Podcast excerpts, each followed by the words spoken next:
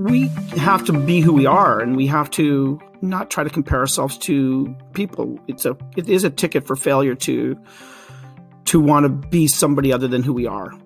And so we have to stay within our lanes and develop that lane versus trying to be somebody else and compare ourselves. It's very fruitless to go that way. I'm Michael Max, and this is Qiological. All businesses make a promise. And to the extent that we keep those promises, we have the opportunity to continue with our business. To the extent that we exceed those promises, we not only get to continue with our business, it probably thrives as well. Many of us have the kinds of practices we do because of the broken promises of conventional medicine. The pill that failed to deliver its primetime promise, the procedure that didn't help. In fact, now life is more difficult. And the promise that vested interest funded research would alleviate the uncertainty that comes with most medical treatment. But how many of those so called evidence based insurance funded procedures have worked for the patients that arrived in your office? I suspect enough didn't to help you make a tidy living. Conventional medicine promises certainty. And when I look at my practice and the way I've talked to people over the years, I too have attempted to cozy up to the deep need we have for certainty. But as time has gone on, I've come to realize that the work we do, and really the work our colleagues do with their forms of medicine as well, well, we all do the best we can with what we got. But often enough, there's just not much certainty in our kind of work. That's partly why medical professionals have patients sign a consent to treat. And on that, we list out all the ways that things might go wrong. We do what we can to minimize uncertainty. We all feel better that way. And I'm wondering if there might be a way to speak to the uncertain nature of medicine, the uncertain nature of life, and how this world unfolds, and invite it in. To let uncertainty have a voice in our work.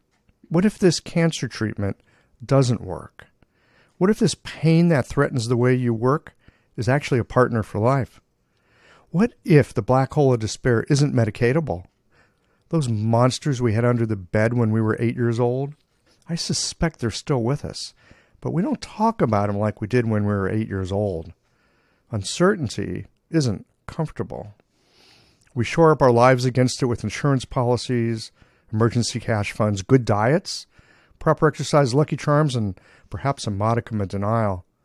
Uncertainty is a great way to sell a product or service that promises to eliminate or at least minimize it.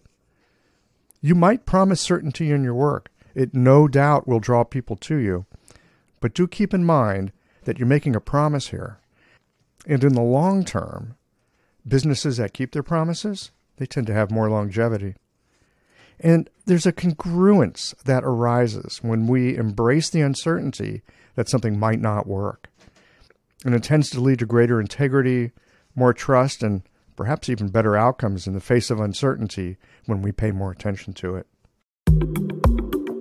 I've got a question for you. Be honest here. Notice what's the first word that pops into your mind when I say wood organ. Did you say liver? If you're like most practitioners, you probably did. In our training, most of us have acquired the bias that the yin organs are more important than the yang organs.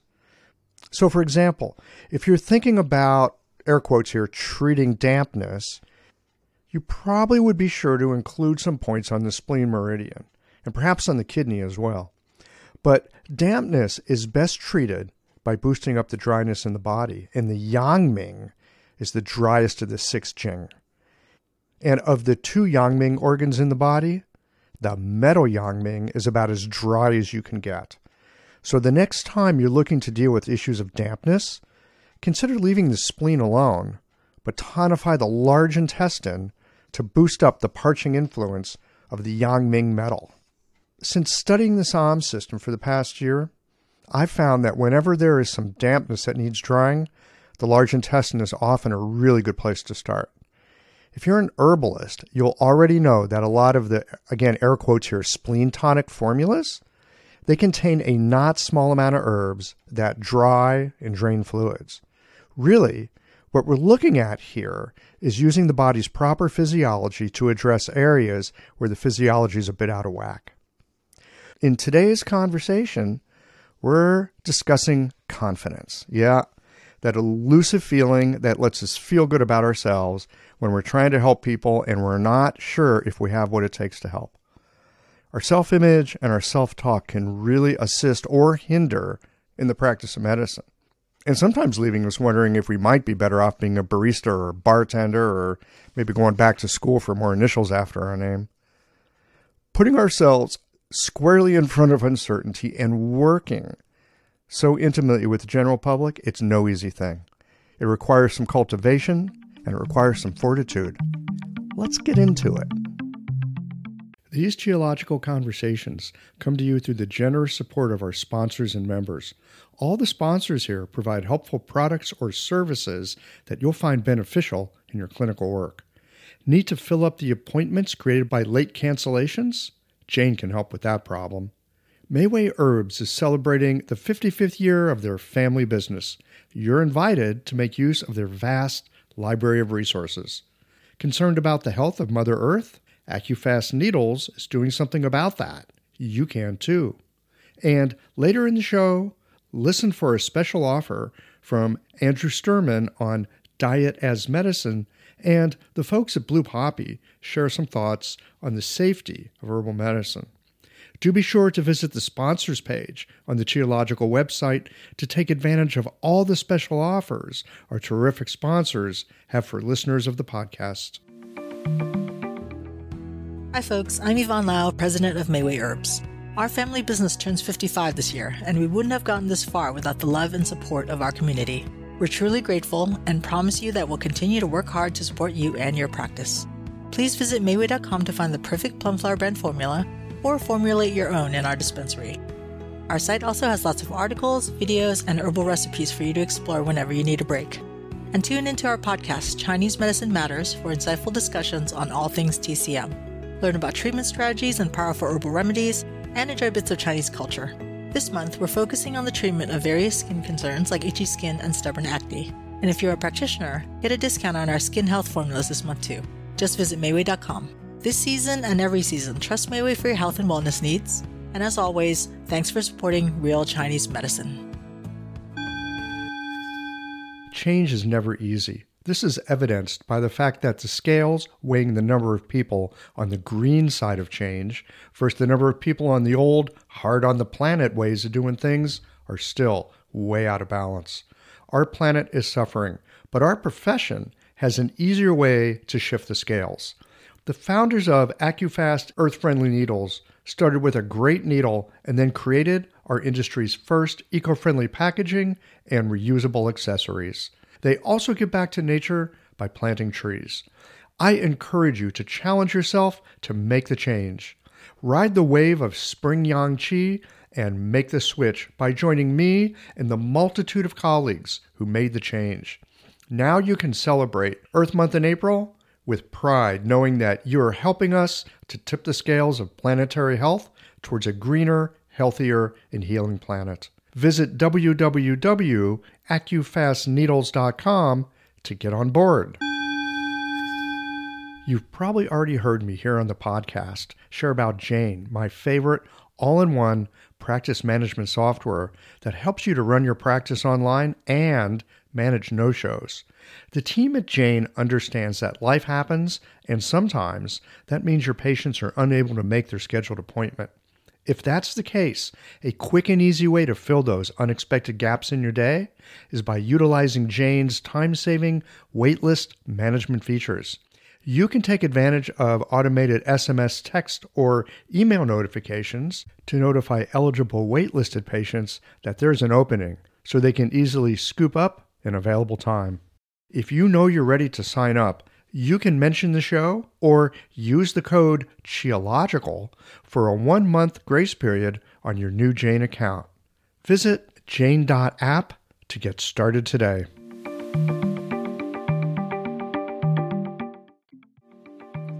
Dennis Von Elg, welcome to Qiological. Thanks, Michael. Super happy to be here. Yeah, we had some conversation a while back. We were talking on the phone. Man, we were gabbing for a while. I wish I'd been rolling tape back then. And and what we were talking about, I mean, you've been a long time teacher of, of, Chinese medicine. We're going to get into that in a moment. And uh, what we were talking about was how students, and especially how new practitioners, go through that journey of acquiring some confidence in what they do and just how essential that is. And that it's not really something that you can teach in schools, but it's like a, you know, a path that you can go down and then life can kind of you know give you the lessons that you need. I, I what i'd like to begin with this is what originally brought you into doing chinese medicine and then what got you involved in teaching? Yeah um, those are great questions and everybody has their stories and i certainly have mine. I was always interested in asian culture and asian arts and the first thing that that got me was um, I had an unfortunate incident where I was placing my bicycle on a bike rack on the back of a car using a bungee cord, and the bungee cord slipped off and smashed me in the eye, and I felt like I got hit by Muhammad Ali. Um, knocked me out cold. Um, I was left with, a, of course, a concussion and an eyeball filled with blood. Sorry to get graphic right from the start here, but the the headaches were so brutal and the the, the vision was so battered that I couldn't go to a job I had in the mountains that summer. Um, at least I was told that by my doctors. And I went and I saw Michael Tierra down in Santa Cruz. And uh, they were telling me I was down for two weeks, maybe a month. And uh, due to the treatments that him and his wife gave me, I left for the mountains about five days later and able to do the work that I did in the mountains. So that was pretty striking, literally. that, that, catches your attention, doesn't it? Oh, hey, by the way, it's impossible. You're not going to the mountains, and five days later, you're in the mountains. Correct. Yeah. I mean, it, yeah. it, was my, you know, everybody looks forward to their summer work when you're young, and and that was that was my job, and I, I, was thrilled to be able to do that. And and then the next time I had acupuncture, this was really striking too. I was in the mountains and backpacking, and my back went out, and I couldn't backpack out of the mountains. And there was a guy there who was an acupuncturist, and he had needles.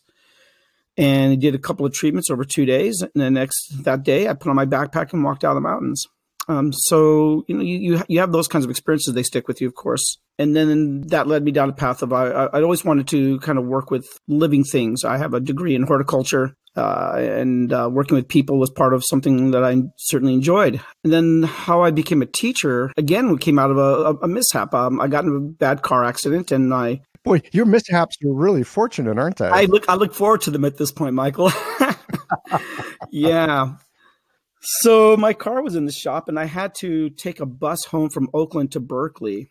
Um, but my last patient of the day happened to live about six blocks from my home, and I she offered a ride home to Berkeley for me, and I said, "Sure, thank you." And, and she said, "Can I take you home?" I said, "No, just drop me off by your house or near your house, and I'll just walk home." It was a gorgeous summer afternoon.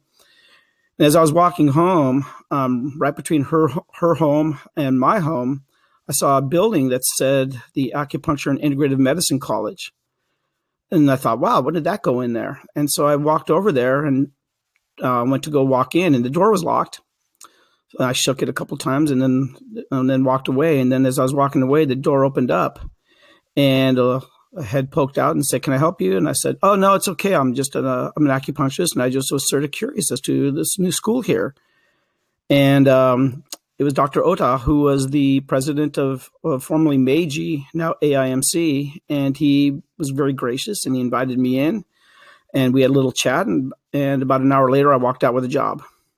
So wow, it was rather serendipitous, and uh, and then I've been stuck there for for uh, since 2002, and um, still love teaching as if it was the first day.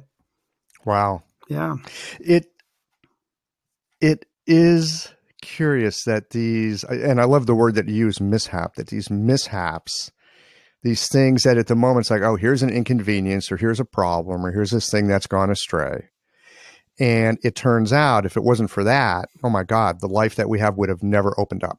Yeah. I, I mean, uh, it's basically the story of, of uh, I mean, I look at it as sort of the story of yin and yang in that yin presents as a, a, a, type of chaos, and from that, this yang direction forms. It's it's it's the it's the pivot of so much that happens in, in our in our lives. Um, we have to go through some kind of chaos, and by the same to- token, is that if we are too ordered in our life and too stiff in our life and and and, and unwilling to make changes, eventually that chaos is going to hit. It's going to all explode on us, right?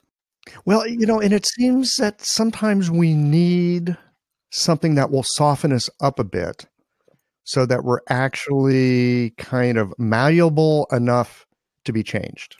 Correct. And I think that that's where we walk the path between yin and yang is by keeping it soft and keeping it directed and keeping us fluid.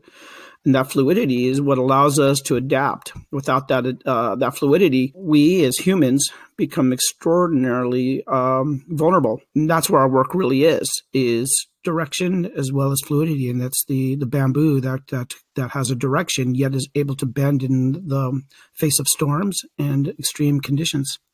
So, I want to swing us back to confidence, confidence in practice. You know, it's mm-hmm. such it's something that it seems a lot of colleagues talk about, especially people that are just starting out, right? Because, well, let me just tell you a little story here. I I did my training in Seattle back in those days. There were there were three acupuncture schools in Seattle. Uh, mm-hmm. Now there's just two, but back then there were three.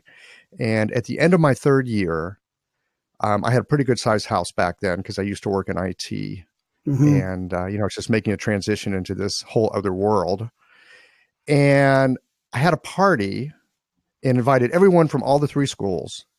Um, you know, so that people could kind of meet each other and mingle. And you know, this is this is my community, right? And uh, we, I was in my third year. I'm about to graduate. There were a number of other people about to graduate. I remember having a conversation with a woman who said, "I can't wait to go. I I am so ready. I got it down. I'm ready to do this stuff." And I, I paused for a moment and I thought, oh man, I am not sure that I've got what I need. I'm not sure I'm going to be able to do this. I've been exposed to a lot of great stuff. It's super interesting, but I've got this feeling in my gut. One of us is wrong at this moment because she had, like, yep, I got it. I understand this. And I was thinking, maybe in 10 years, I'm going to understand this. Mm-hmm. And so I think we can inhabit a really wide range of, of a sense of confidence. Yeah. And I remember at that time thinking, and I, this was so clear to me. It's like one of us is wrong. It's like you're maybe you're overconfident, or maybe I'm, you know, really not up to the task of doing this. Mm-hmm. And so, this thing about confidence, I, I, think it has a lot to do with our personalities and maybe our past life experience. And I, there's just so many facets to it. I'd love to get your take. I mean, you've watched students for decades now go from not knowing anything to, you know, becoming practitioners. Is there is there any kind of a a path that you see that people tend to take with learning confidence, or is it very individualized? Love to hear your thoughts on this. Yeah, I mean that's a great question, and, and I've been thinking about that a lot because um, I do keep in touch with a lot of my former students, and and I, I love watching them take the various paths that they take. I think that the the biggest asset that uh, they all share that that uh, the ones that do well is they have a thick skin and they're willing to be scared as hell. Um, you, you, know, they so many of us come from a variety of different uh, experiences, occupations, cultures, um, our, our stories with our relationships and our, and the people in our lives.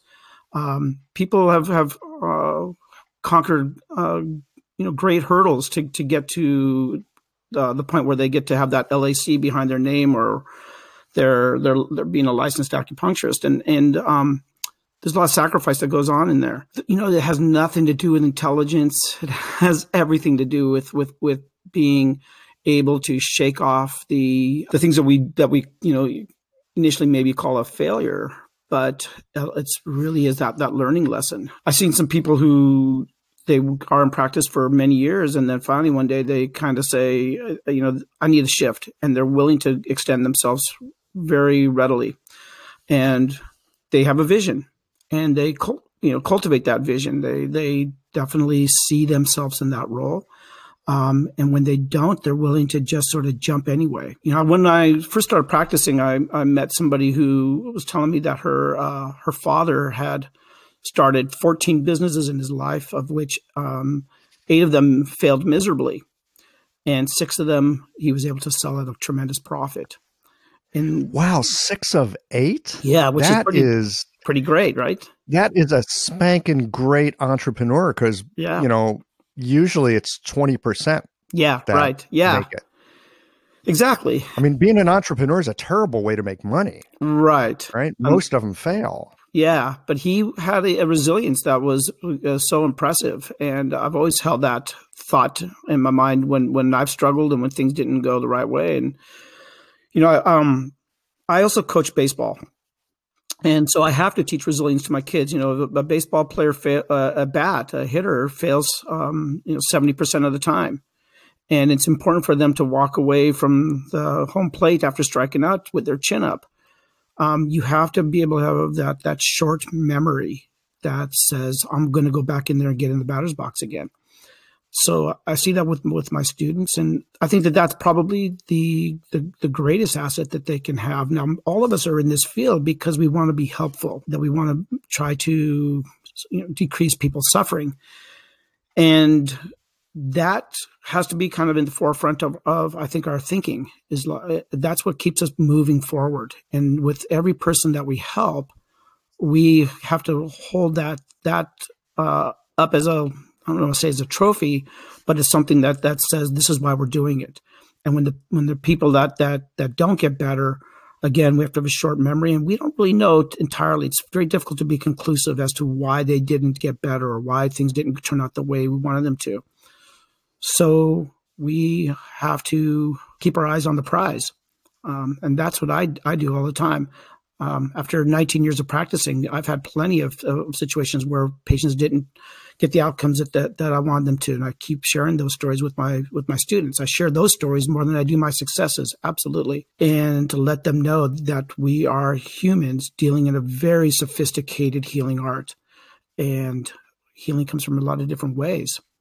And so that plays into another thing, which is the gifts that we all have because we are uh, we are heart centered people. And if we acknowledge that and we work from our heart, we can touch a lot of lives very deeply. Um, and that's something that that I think is something I try to cultivate with my students. Look them in the eyes. You know, the the, the eyes being the window to the Shen. Look them in the eyes and let them see your eyes as is from your heart. And I think that that is something that uh, gives us opportunities to make that deep seated uh, connection between the chi and the essence, and gives us opportunities to really come out of the starting blocks with with with a lot of vitality.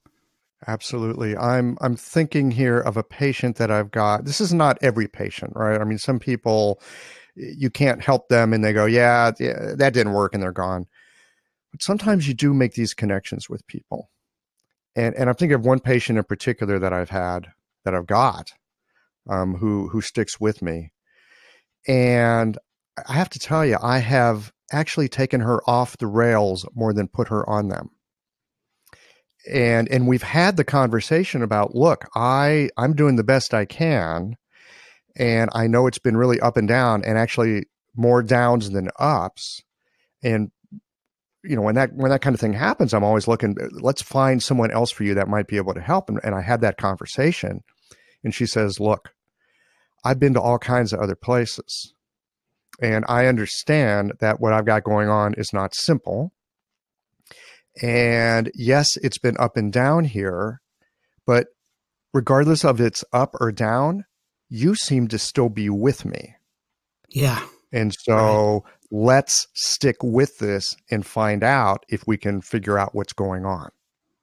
Yeah, fantastic. I, I don't think we get lots of patients like that, right? The promise mm-hmm. of medicine is we're going to fix this. And, you know, acupuncture and Chinese medicine, because people don't particularly understand it and they've heard amazing stories, they often think it's going to be magic and, you know, one or two, maybe three treatments and, you know, the world is completely different. And that sometimes happens, but sometimes it's the exact opposite, like the patient I just talked about. And this thing that you mentioned about being connected in that way, being like really open hearted, and very transparent, sometimes that will give people something to hold on to as we go through it because they're actually accompanied in the process, maybe for the first time. They're being accompanied instead of having something done to them.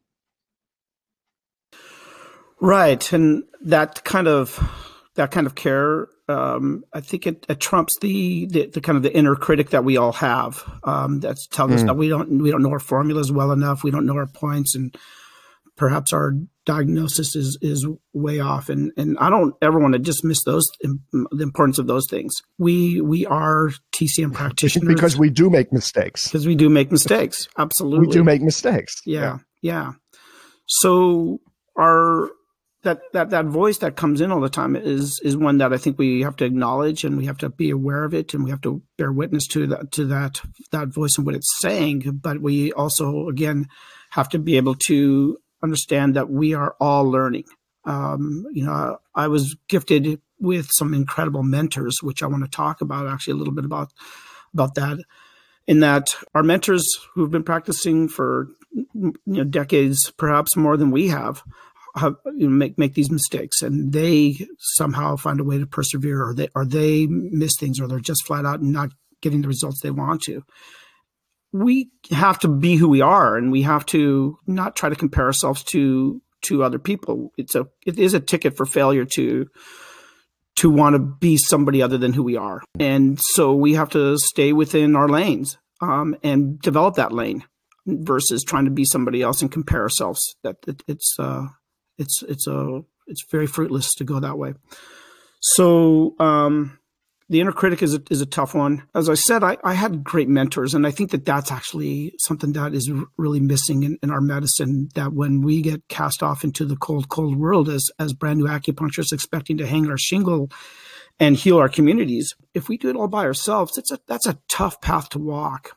Um, mm-hmm. And I was so incredibly lucky. And, and um, when I first started practicing, I was gifted a connection to an acupuncturist who had been practicing for about 15 years. And she was looking for somebody to help her out in her practice. And she asked me to give her a treatment. Of course, I just broke out into a sweat. And I thought, oh my gosh, she wants yes. me to treat it right, you know? oh, shit. yeah. And she looked at me very kindly and she said, all I want you to do is put in four gates in yin tang and at that moment, I just I just felt it just calmed me down, and I put in the four gates of yin tang, and she said, "You did that, you know, perfectly. That was that was wonderful." And I think that that, that that's those are the baby steps that give us uh, that that she set me up for success, and that's what I try to do with my students is set my students up with success.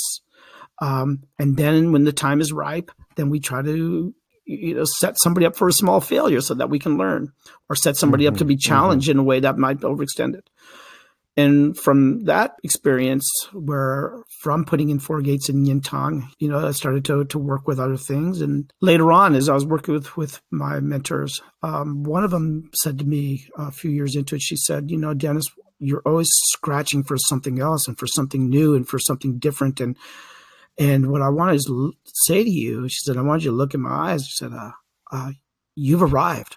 You're here. You where you wanted to be. You're exactly where you wanted to be. And so enjoy this particular place in your life and the next one, the next one. And it made sense.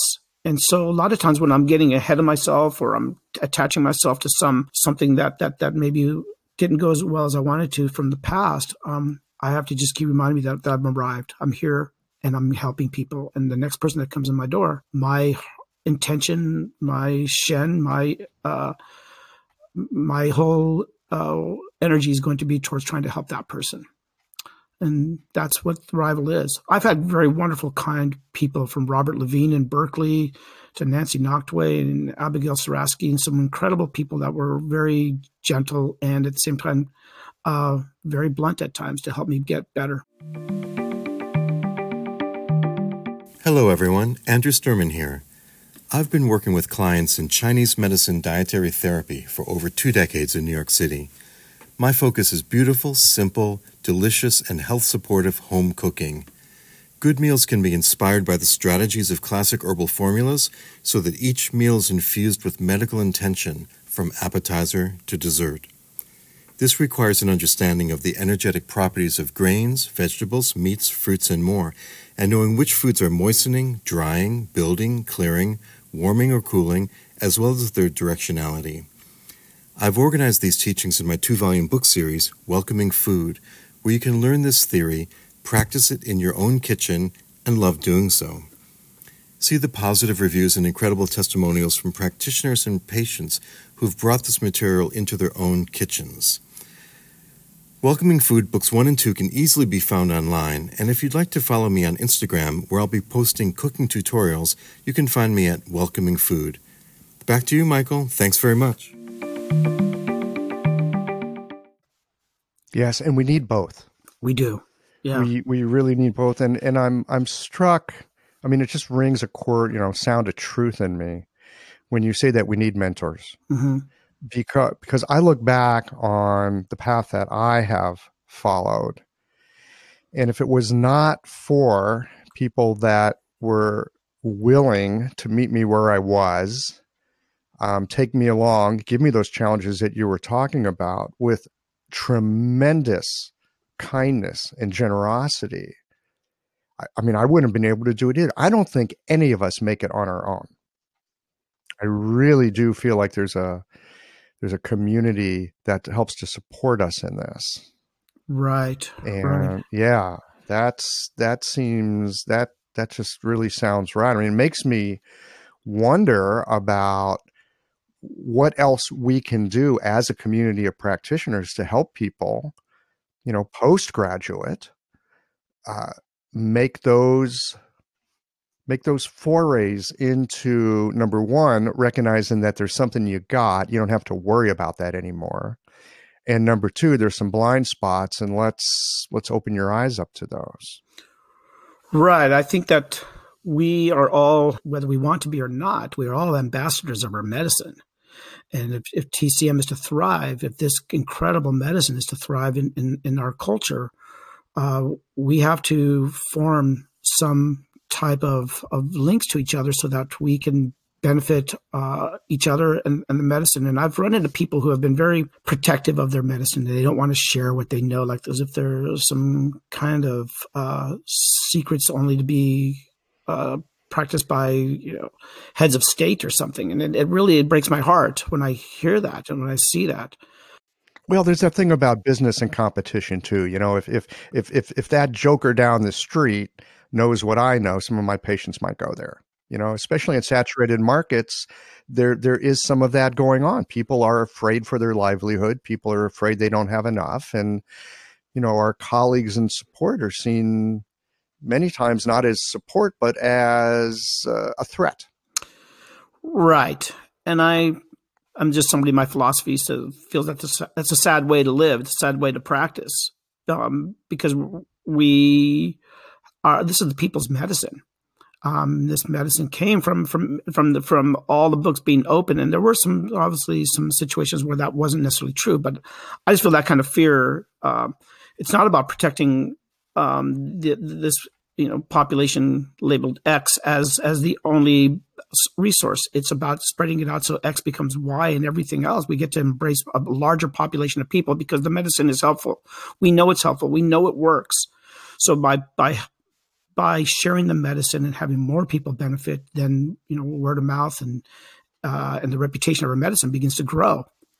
That's the that's the, the success. That's a very compromised sense of, of success if we're just trying to help our patients and not let our other people help their patients. I feel strongly about that. Um, so my medicine is a complete open book to everybody. I, I try to help as many students as i possibly can even the students that are sometimes difficult some and, and that are sometimes you know maybe not the easiest people to communicate with. They're going to go out in the world. They're going to be ambassadors of our medicine. They're going to be helping people, um, and I want them to succeed. Absolutely. Um, anything short of that is is a, a, pretty significant compromise. Yeah, I you know I, I love your perspective that we're also ambassadors in the medicine and that we want you know, overall in the culture that people, when they think about acupuncture, when they think about East mm-hmm. Asian medicine, they go, "Oh yeah, that cool, amazing stuff." Yeah. Instead of, instead of, "Oh, that didn't work." I, I sometimes have people call, you know, and they ask about, uh, my big bugaboo these days is the non-smoking thing, right? Do, do you do that auricular acupuncture to stop smoking? And and my question is always, well, do you want to stop smoking? Oh yeah. Well, yeah, of course I want to stop smoking. Do you want to stop smoking or do you want the acupuncture to make you stop smoking? And when I ask it that way, they're like, oh, well, um, I guess I want the acupuncture to make me stop smoking. And I'll and I'm real straight up with these folks. I say, don't waste your time and don't waste your money. And be really leery of anyone who says that they can make you stop smoking with it. And the reason that I do that, and it just might be my really lousy skills with making people stop smoking. I don't think you can make anybody do anything. Um, but I say that because I don't want people saying, well, I tried that acupuncture once and you know what? It didn't work. You know, I'd rather that people had you know a sense of of what the potentials truly are and so that they can come away from it with a sense of yes that that was helpful and then they say acupuncture yes that was really helpful. I walked out with a backpack from the woods because of acupuncture. Right. Right. Right. Yeah. And that's you know every patient that comes in for a treatment um, is going to be either an advocate of our, of our medicine or they're going to have something that, that, that compromises that. That's they, they go out in the world trumpeting their experiences. And that they're, they're at dinner parties, they're in the workplace, they're out there talking about our medicine. And so we have to take responsibility for that by by I think trying to help as many people as we can and being again uh, good representatives of, of, our medicine. That's what it means to be a professional. I, I really appreciate your perspective of helping all of us along so that uh, people in our in our culture are better served and and so that our medicine is better served we all get better if we're all getting better exactly. It's it's i mean i think it's a fundamental truth that'll that you know the as ted kaptchuk's book the, you know, web that has no weaver we are a web. We are we are in this thing together. Uh, you know, how many of us have been approached by somebody at some point that said, "Yeah, there was this acupuncture acupuncturist who, who," and then they fill in the blank for something awful that happened, or something that they did, or something you know, whether it's a, a, a wrong herbal prescription or or, or uh, a damaging one, and now they'll never take Chinese herbs or acupuncture did this and it, it didn't help me at all. And we are have we all have to deal with that. So I think we all are responsible to our medicine. We take that that oath at graduations uh, to to be professionals and to be uh, present all the time in, in the best way we can for the medicine as a whole. So that's kind of a, a piece that I I find. Um, but I wanted to give kind of back to the the piece about about our confidence and and um one thing that that I used to do, and I don't do it as much anymore, and I, I should, um, which is I remember one of my teachers many years ago. She would oftentimes light a candle um, just to call, take a moment to call in the ancestors of our medicine. And I teach my students, when particularly in the areas of pulse reading, that we are totally connected to, to that through our studies and through uh, through our, our spirit. And by calling in the ancestors, we can gain a lot of strength by by basically allowing that that energetics to flow into our clinic.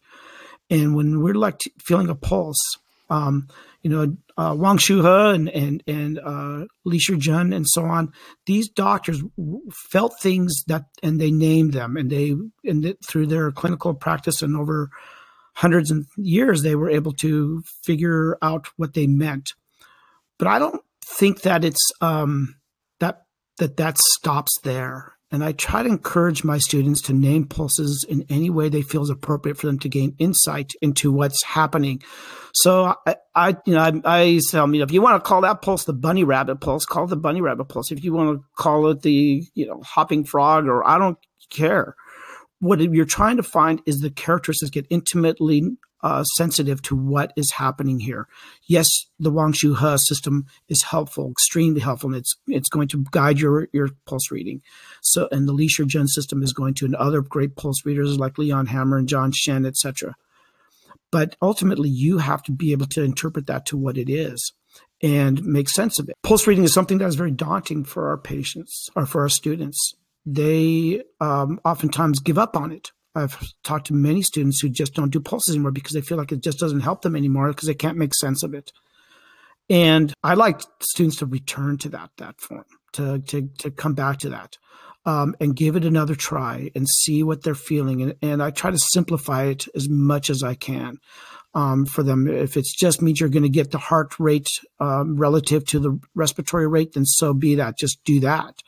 Um, if you're just going to go yes, from enter it where you can. Right. Yeah.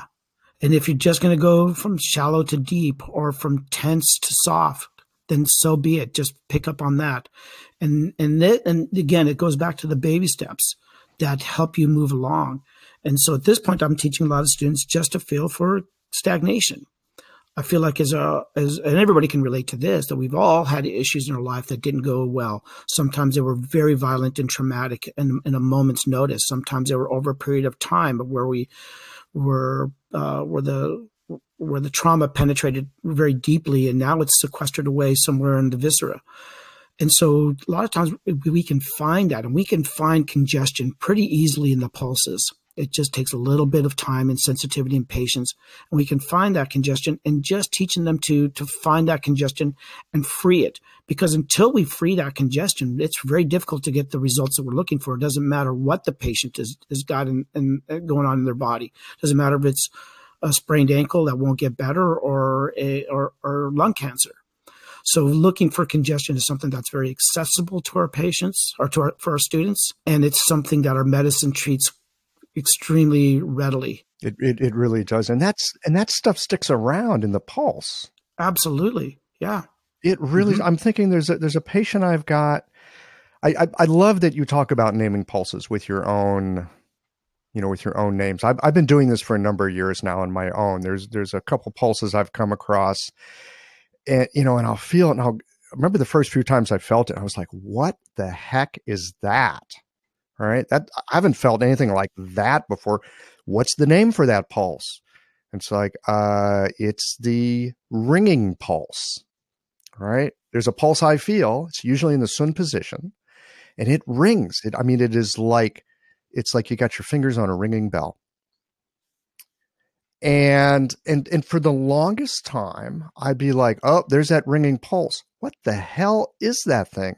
I try to make sense of it. Maybe it means this, and I treat a certain way. Nope, still there. Maybe it means that. You know, nope, still there. I'm. Eh, this is one of these things. I'm still figuring out exactly what it means, but I do know this: when I feel it, I know it's there. I know I need to be really attentive, and it tends to be something that is not so easy to resolve. It's something deep seated, and so when I feel that, I know there's something deep seated and I need to figure out, like you were saying, some, sometimes something goes way deep in the body. You know, it, it's a sign there's something that might be blocking. And until we resolve that, there's only so far we can go with the rest of the treatments. Yeah. Ab- absolutely. There's I had a patient this this this last couple weeks who a woman who came in and she's been in a tremendous pain for 10 years um, it's she's got hip pain, knee pain, back pain, a lot of the stuff that we would consider kidney uh, damage, kidney deficiency, kidney imbalance. And as I started working with her pulses, I could feel something that was very, very tense and and knotted um, in the right chi position. Um, and it clearly wasn't associated with the Mingmen. It uh, was something different. And so I attached it to the pericardium, which we oftentimes do in that position mm-hmm. and um, simply worked the pericardium. Uh, worked the pericardium channel, worked the Jue Yin, um, combined it with the Shaoyang because it's the, the, the, place of pivot, and softened that up. Um, and it was most incredible second visit I've had in a little while, where she walked in and I said, uh, "How how was how are your last few days?" And um, I was I have her booked for two times a week for the next uh, four weeks. Um, and uh, she came back. She said, "Well, it was quite interesting." And I said, "Well, what, what happened?" She said, "Well, um, I don't know if I told you this, but I live with my husband and my adult son, and um, I haven't felt connected to either one of them for quite a long time. My son just goes to college, and then he comes home and he plays video games and studies. And he doesn't come out hardly at all. He eats his, his meals in, in in his bedroom, and my husband is just seemingly getting older and disinterested in my experience." and neither one of them validate my pain at all and they kind of roll their eyes at it so to speak and uh, you know it's kind of heartbreaking story And she said, so when I left your office, um, I uh, the pain felt uh, like it had decreased uh, about 40%, but then it came raging back the next day. Mm-hmm, mm-hmm. And um, I, it was really bad. And we've all seen this happen, right? Where you start rocking that boulder, it starts to move and things can go in, in uh, a lot of different directions. And so she um, said that the pain was so bad that she started getting angry. And she confronted her son and her husband at lunch and just spelled out what her experiences is, how much pain she was in, and how frustrated she was that that that neither one of them were willing to to respond. In fact, I think she said that she had asked for one of them to get a bowl off of the top top uh, shelf, and um, they kind of uh, were hesitant uh, and frustrated with her. And so she spelled it out. She said she spoke uninterrupted for about 15 minutes to them.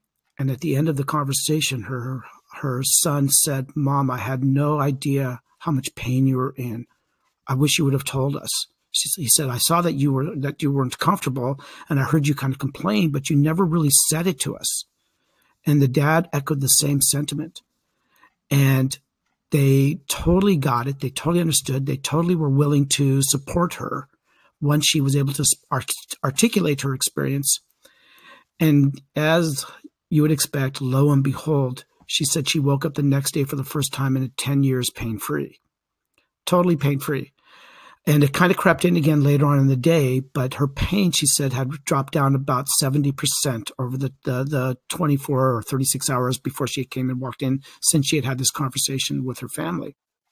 Reconnected through the pericardium. Reconnected through the pericardium. And it was such so striking and and we all love these stories and, and this is a story i'm telling here but I could tell five other stories that that that went a different direction. It's about being able to find where that congestion is. And at this point in my practice, yeah, I can name it an ease an organ. I do go to the pulses to the organ level, and I do find the weakest organ, and I try to tonify that organ. Um, most of us are familiar with with creating um, a treatment that'll strengthen the weakest organ system um, to to have long term benefits for our patients as we look to the, towards the future. But it's that congestion that I've learned at this point in my practice that if I don't get to that, it's difficult to get anything to stick. And so that's yeah. kind of where I sit. And I think that that's easy. I think it's accessible to to new practitioners if they just want to sit there and take the time. You know, oftentimes that congestion is in the heart. Um, we have a lot of situations, a lot of a lot of pathologies in our culture due to us being basically the liver people, the wood people, where that wood element energy moves along the generation into the fire and moves into the heart of the pericardium and it congests there. Um, a lot of times it's heat, but it can be other types of congestion as well. We're familiar with with that quite well. But we see a lot of congestion that happens right at the diaphragm. We see that that that that area of the body where we don't breathe and that lack of breath, that lack of taking a full breath, or lack of cardiovascular exercise, or lack of experiencing and expressing ourselves in our fullest will create a lot of congestion in the in the diaphragm. And by releasing the diaphragm, we can get uh, our patients to to open up and, and and move chi readily between the middle burner and the upper burner. We see a lot of congestion. it can make such a huge difference. Yeah, yeah, it can make such. A, I, I recently learned something from um, a friend of mine, he's he's got this thing after he puts some needles in, he'll ask people to take a deep breath into their lower abdomen. He'll actually put his hand very gently so they so they they have a physical cue as to where to breathe. And I thought that I thought that looks kind of cool. I'm I just started doing it in my clinic, and what I've discovered is because originally I thought, oh, it's nice, we'll get them to settle on the table. But what I've discovered is it's super diagnostic because if I gently put my hand on their lower abdomen and ask them to breathe so that their breath raises up my hand. If they can do it, then okay, that system's pretty clear. That's good. I have had people, their breath doesn't get much below REN 17. And I wouldn't have known that had I not been attending in that way. And you can really tell how far is that breath, how far is that chi moving down from the upper into the middle, down into the lower jiao super easy to, to, to discern that. You don't have to be any kind of pulse diagnostician either. You just have to feel where their breath is going. This is and this is not a metaphor for where the breath goes. This is just watching where the breath goes. Yeah. And we see this with ourselves, with people when we get congested, we take that big sigh. We relieve, we, we, we release the diaphragm with a with a big breath. That is the movement of chi, and if we can recognize it there, we can see it with our patients through our treatments when by giving them the uh, greater capacity for for a full breath. Um, I use uh, Ren 17 certainly for that. Um, but uh, where I see some of the great results that stick is through Du 9 um, by moving along the Du line.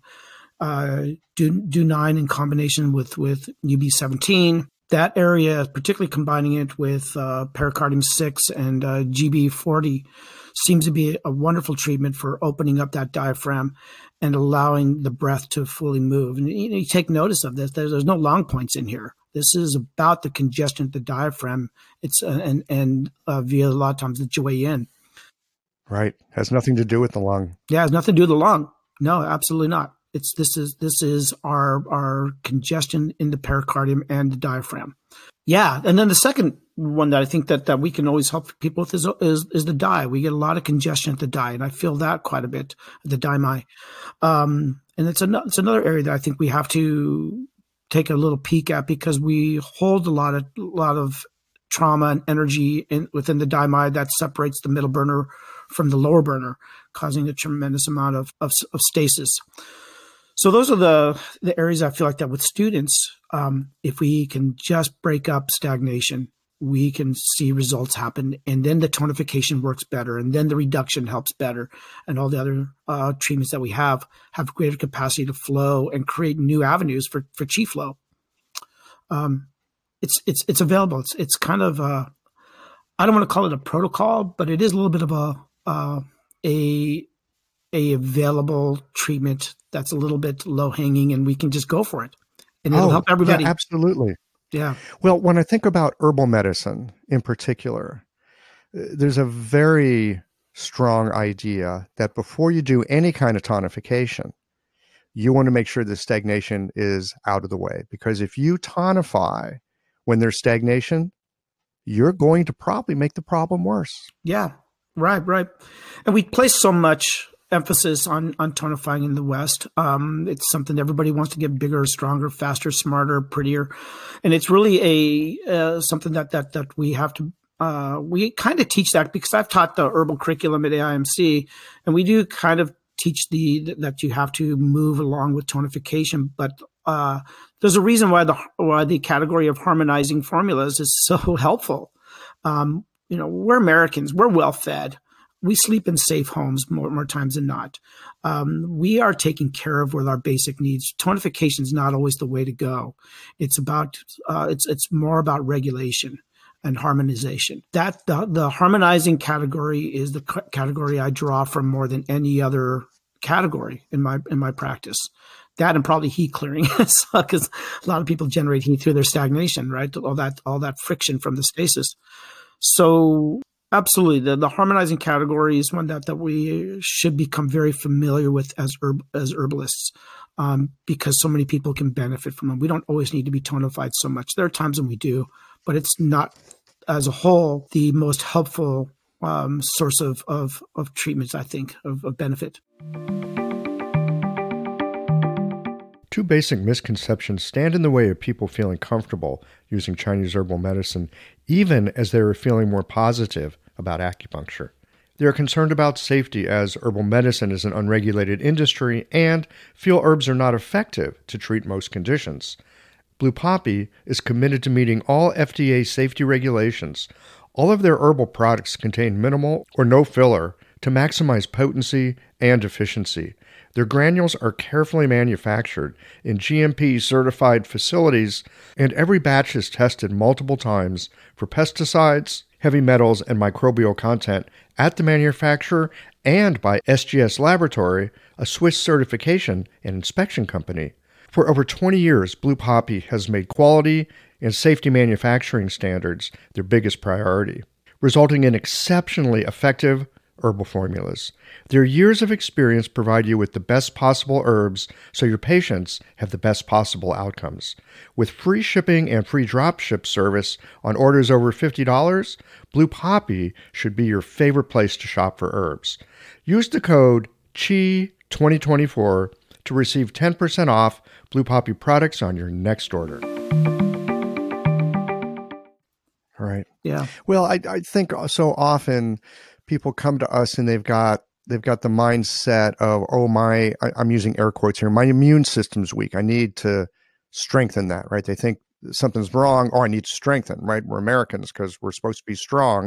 And if i can't do it it must mean i need to strengthen. Likewise uh, because there are so many products being sold on the internet these days a lot of people think they're toxic and they need to again air quotes detox their system. And uh, so often these are ways of selling products and it kind of fits the American mindset. But indeed, I mean, when people come to me and they say, I need to detox, uh, my first question usually is, Are you pooping every day? Yeah. Do you have any trouble with your urination? No, I poop fine. I, you know, urinate okay. It's like, well, great. Guess what? You're detoxing. That's built into you. Mm-hmm. Yeah. And uh, yeah, so a lot of times it's about that regulation because this system is more trustworthy than we usually give it credit for. Yeah, right. And I, uh, the it's it's interesting that you went to the digestive area, as, as we all know that that is a way to, to rid ourselves of waste products. Um, but equally important is, of course, our sleep. And when we talk about confidence and we talk about our mental well being and talk about seeing things as they are, not the way we think they are, if we don't get good sleep, we're we're so far behind the eight ball. It's incredible, and the the the, the more recent research around sleep, it, it's just becoming more clear is how damaging irregular sleep patterns are. And I'm as guilty as anybody else in terms of messing with my sleep. But we know that that uh, I mean I, I, don't even know what percentage of patients come in who have sleep as, as, as if it's not the primary issue, it's right there at second or third. Well, a lot of times people have sleep issues. They've had them so long, mm-hmm. they don't even think of it as an issue anymore. In fact, in, until we get into our interview, which tends to be, you know, a little more comprehensive than you get in the conventional Western community, uh, people, you know, I ask me, "How's your sleep?" Eh, it's okay. Uh, okay, in what way? Mm-hmm. Right. Right. Do you, oh, so you fall and stay asleep? Right. Uh, no. I wake up every night. How many times? Four or five. Oh, so you're not sleeping well, huh? I guess I'm not. Right? I mean, they it, it's out of so many people's awareness at this point. Right, and and so many of them, you ask them about their sleep, they say it's fine, and then you then you ask uh, uh, to further that that topic and find out they're taking trazodone or they're taking some other sleep medication, which absolutely the, it absolutely blunts the the sleep cycles that are necessary that are necessary for reparation and the the you know I had a guy come in recently and we talked about he was a young guy about 32 years old. And and um, he uh, was talking about his sleep. Said yeah I do I do actually really great with four or five hours of sleep. And you know the, the, some of the recent research around that has shown that men who sleep around five hours their testosterone levels just plummet just absolutely plummet and, and it, it, can show up in, in, fertility issues now and it can show up as erectile dysfunction later. I have no problem telling them the, the, this information. You talk about a, a, man's ability to have an erection and you you get their attention real fast. Yes you do. Right?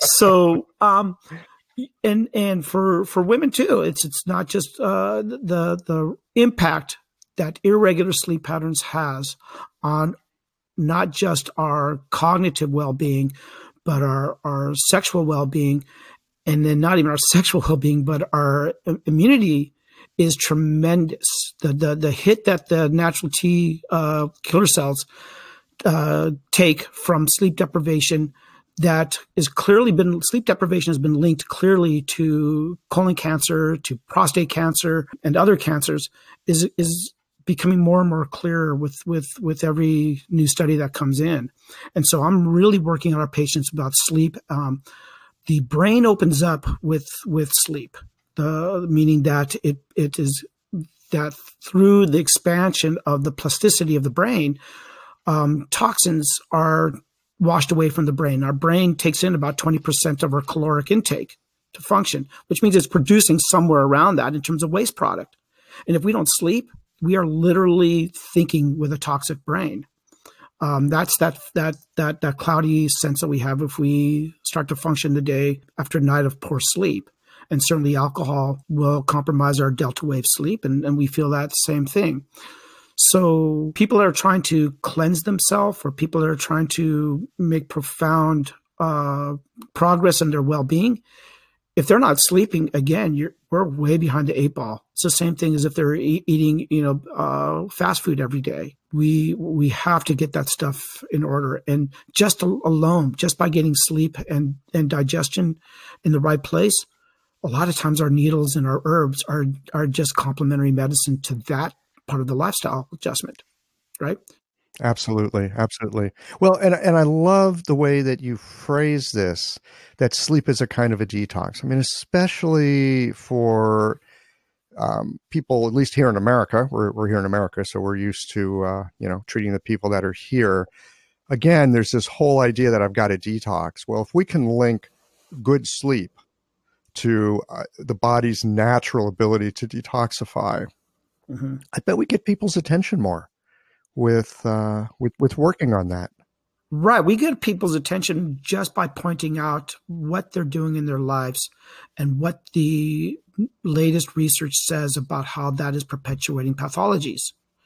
And it's uh, you know we people have said now you know the that sitting is the new um, the new smoking right? And, and, and how the sedentary lifestyle, how incredibly damaging it is, and how it really increases risk factors for chronic degenerative diseases. And when we point some of that, the, the statistics and those studies out, it wakes people up real fast. Um, and so I think that the part of my thing with, with building confidence with our, our students is we are primary health providers we um, are holistic providers. We are um, sitting in a place where it is our responsibility not just to give um, the medicine, but also equally important, if not more important, to educate our patients on what in their life is not working for them. And maybe it works okay for them Absolutely. now. Yeah. And maybe it works for them okay right now. But when they start hitting 50, 60, 70 years old, it's a difference maker between aging uh, rapidly or are staying healthy and being able to do the things they want to do, like play with their grandkids and so on. So um, this is something that we take responsibility for in the role as, of healthcare providers, the role as Chinese medicine practitioners, that we just can't think about uh, our medicine as how they're going to feel better today and tomorrow. We're we're really thinking in in much bigger perspective than that, and I, uh, it's our responsibility the educational piece that you're talking about here. I mean, it's so hard to get good information these days. I mean, you, you can watch TV and there's ads for drugs. That's not really information. That's a that that's a manipulation to get you to buy something. Skillfully applied, by the way. You go on the, you know, internet to look for air quotes here, information. Good luck with that. Right? I mean, there's so many um, contradictory things and you know so much of it is actually thinly disguised marketing for a product that someone's trying to sell you. So to help people make sense, to pull some signal out of all that noise, that's a really valuable service that we can offer. Right.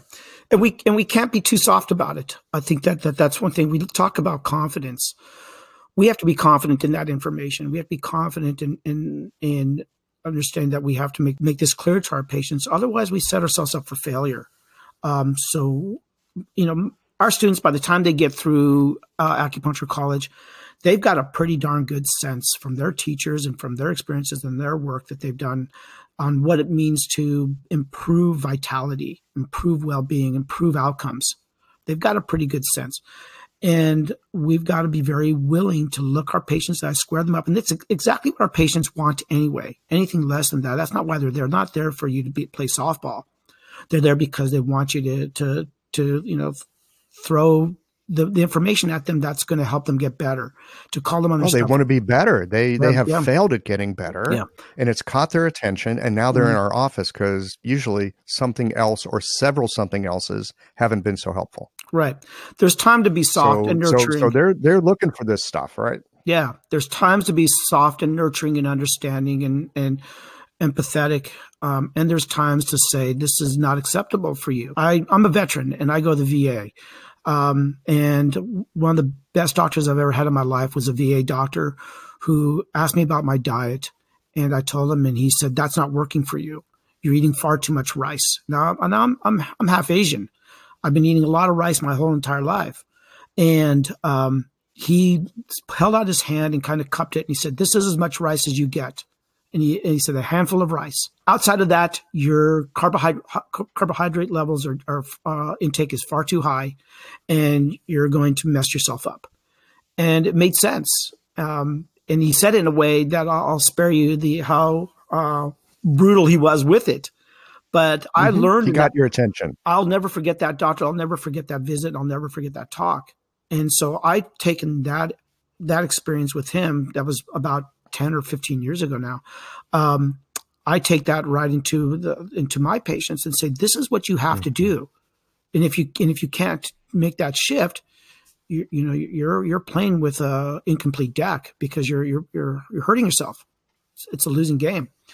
Um, so there's, I, I, think our patients want that, and I want to encourage the the, the, the students and the new practitioners. And mo- by the time a, a practitioner has been practicing for a few years, they figured out that they've got to do that. That that you've got to be able to uh, uh, be very clear with our patients on what's working for them and what's not. Yeah, does that make sense? Oh, it you know it totally makes sense. Um, there is a place to connect with our patients, and that's usually a soft place. And and it's important that we do that in that moment to create a relationship. And then there's a moment where you can't pussyfoot around. Yeah right. And and i have had moments where i've had things come out of my mouth and and i've surprised myself a bit because it's like whoa who just said that? Mm-hmm, mm-hmm. but it turns out it came from because i did have a connection with with the patient. It was kind of the voice of truth I'm not taking I'm I'm not saying it's because I'm smart and I like figured out what was going on, but sometimes when you're when you are connected and in relationship, something will get said and it is spot on. It's uncomfortable as hell. Mm-hmm. And it's really true. And when it's really true, that rings people's bell. And you'll feel it in the room. When that comes out, like you felt it with that doctor, when that arrives, it's like, whoa, there it is. You know truth when you hear it. Yeah. And people people are you know, when they hear that, you don't have to convince them because they get it with their viscera. Yeah, exactly. I, I got one more thing I do want to talk about, and because uh, I wanted to bring up a few things that when you when you broach the subject with me about confidence. Um, one other observation I've had over the years is uh, that helps a lot of our our students and new practitioners those students who become teaching assistants and work from as a third year student with a first year student, those people gain confidence really fast. They they they they acknowledge what they're doing is that they're acknowledging what they know. They're acknowledging where they came from and they're helping other people learn. And I know that for myself, when I help uh, new practitioners, which I, I make myself pretty available to my former students, it's a confidence builder. And I know that for those students who are TAs, they gain confidence much more quickly than than, than other students do. It, it, it just helping people builds confidence, um, uh, whether it's as a practitioner or as a student helping other students. So I encourage people to share what they know to give that information. I think students do that pretty well naturally, but in, in a more formal setting as a TA, that that's a great uh, place of power yeah, for their own self. That makes so much sense. I mean, so often it's easy to see, oh, here's what I don't know. Here's where I'm not confident. Here's where I don't have it yet. Here's where, I mean, you could, you can run that one for the rest of your life, the stuff you don't know. Mm-hmm. I, I'm thinking back to that wonderful mentor that you had who said, you know this piece already. Mm-hmm. You don't have to worry about it. There's a piece that you know. To, to know what we know is really important. And I, and I suspect many of us overlook it. I know I do. Yeah. I'm happy we're having this conversation because it reminds me, oh, yeah, there is a foundation. I don't want to get cocky about it and let my ego think it's all smart and intelligent. At the same time, I want my heart to be able to rest a little more comfortably. Yeah. Knowing that there are some things that it's not that I should forget about them, but I can just take some confidence and some rest in knowing there's a piece that's in place. I, I just need to keep it well oiled. Yeah. I remember about five years after I practiced, I was in practice. Um, one time I called Robert Levine to help me with an herbal formula. And he said, you know, Dennis, I, I got just the guy who I think can, can, who has the answer for you. Um, because I, I don't know that I have the right answer for you. So he says, let me give you his number. And he read off the number and it was my number. Yeah. and he said, Dennis, you, you trust yourself. You know this information go ahead and, and go for it. And uh, that was that was very clever. He's a very clever guy, and extremely helpful. And he knows when the fruit is ripe and it's time to just let it do its thing. So it's, uh, that was great. Yeah. you got to know when the fruit is ripe. Yeah. Exactly, and we have to it with our patients too. Sometimes we have to tell our patients, you, you know, I, I would like you to to put off making your next appointment and let yourself go out there and, and, and experience wh- where you are right now. And if something comes up, by all means, give me a call in a month, give me a call in six months or a year. Um, but let's just sort of see where you're at. Let's see how how things have come to the fruition that we want them to come to. Right. Yeah, boy, that that takes some confidence, doesn't it? Yeah, absolutely. I, yeah, absolutely, yeah. absolutely. I, I I would like to circle back to one more thing. Okay. And it's something that you mentioned earlier you said something about bearing witness to the voice of criticism. Yeah. I'd like to hear a little more about that. Who's your biggest critic? It's yourself. We are we hold ourselves to such high standards. We notice every if we're honest, we notice every single um, misfiring. We notice every single point of our own being, professionally, personally, all of that. And so we have to have that that awareness and that honesty and be willing to go there and say, yeah, I, I kind of dropped the ball in this situation. Or I gave it my best and it wasn't quite good enough. And all those things may be very, very true. And we have to to really be clear on on on acknowledging our humanity or the, our humanness, right?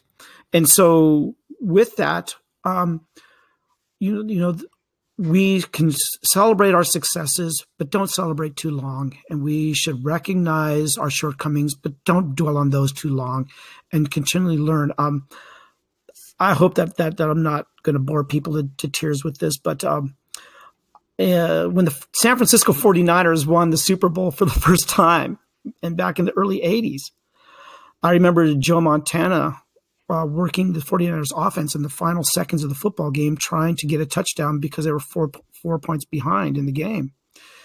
And at one point in the in the drive downfield, he uh, completes a 20 yard pass, and he just basically uh, kind of trots up there for the next play without any emotional shift. And the very next play, he gets sacked for a 20 yard loss, and he and he gets up off the off the grass and he's got the exact same look on his face in both plays. All he has is what's in front of him. He learns from that, and then and then eventually they get really close to a touchdown, and the team goes into a huddle. And at one point, the, the seconds are winding down to the final seconds of the game. They're still four points down, but the but the touchdown is right there in front of him. And at one point, he actually from the huddle pokes his head up above the huddle, and all the players are looking like, "What are you doing?" and he says to his players, Hey, look, across the end zone, there's John Candy, the famous comedian. He was so present in the moment that clarity, the, the clarity of just the moment was, was all he wanted to, to, to be with and, and would deal with. And, and he noticed John Candy over there. And on the next play, he threw a touchdown that won the 49ers their first Super Bowl. And I think that that kind of presence of mind and willingness to to succeed and willingness to to uh, fumble the ball or, or fail are are part of our practice. It's part of being professional. If if you have a thin skin, it's it's going to be very difficult. And so that's kind of I mean is is is uh, is we have to be just very clear on witnessing the experience we're having in this moment. If I'm feeling really tense and I'm feeling really knotted up or I'm feeling really bummed out about something, just sit with it and pay attention to it. And by doing that, we create the fluidity, the emotional fluidity that gives rise to that um, emotional and professional resilience. Does, does that make sense? It you know it totally makes sense, and this is the first time in 20 years that I've heard a football story and metaphor used to explain Chinese medicine, and man, it totally makes. Oh, sense. Michael, take That one of my great. within a three-hour class. You'll get about four of those. I think. I have to apologize. football fan, are you? Uh, well, I, I think that there's a lot of lessons as a as somebody who's who coaches athletics, and and I I think that there's a lot of there's a lot of similar when we're talking about uh, the intensity of chi in those situations, and by ob- observing people when they're in, whether it's it doesn't have to be football, it can be it can be music, it can be any it can be art is is is just riddled with with wonderful metaphors. Uh, that apply to Chinese medicine. We're not talking about something so specialized like like brain surgery. We're talking about No, something but, that you is know, but e- but even in brain surgery, Mhm. are we thinking, you know, or football or Chinese medicine, that ability to come back again to this moment, uh, distracted, whatever, again to this moment, to be able to come back, Mhm. you know, with what you got right. and see what you got. And and you know, I, I love that story of he gets he completes a twenty yard pass, no change in affect. Gets sacked for twenty yards, no change in affect. Just present. That's walking the path between yin and yang. That's the way I see that. Not too excited, not get, not getting down on yourself. You know that that that that S line that that that that uh, is the center, the balance point of the Tai Chi. That's the path. That's the line we have to walk. One foot in the yin, one foot in the yang. Well, you know, that's what we began this conversation with, and hmm it's probably a good spot to end it. Sounds fantastic. Thank you, Michael. This was fun. Yeah. It was fun. Thanks, Dennis. Yeah, absolutely, Michael. Thanks as always for listening. If you liked this conversation, if you learned something new, or found a moment of inspired insight, share the episode with your friends. If you want to support Qiological, there's just one way to do that. It's by going to the website and becoming a member or leaving a one time contribution today. Well, folks, that's it for today. Join us again next Tuesday for another conversation that connects up the voices of our community.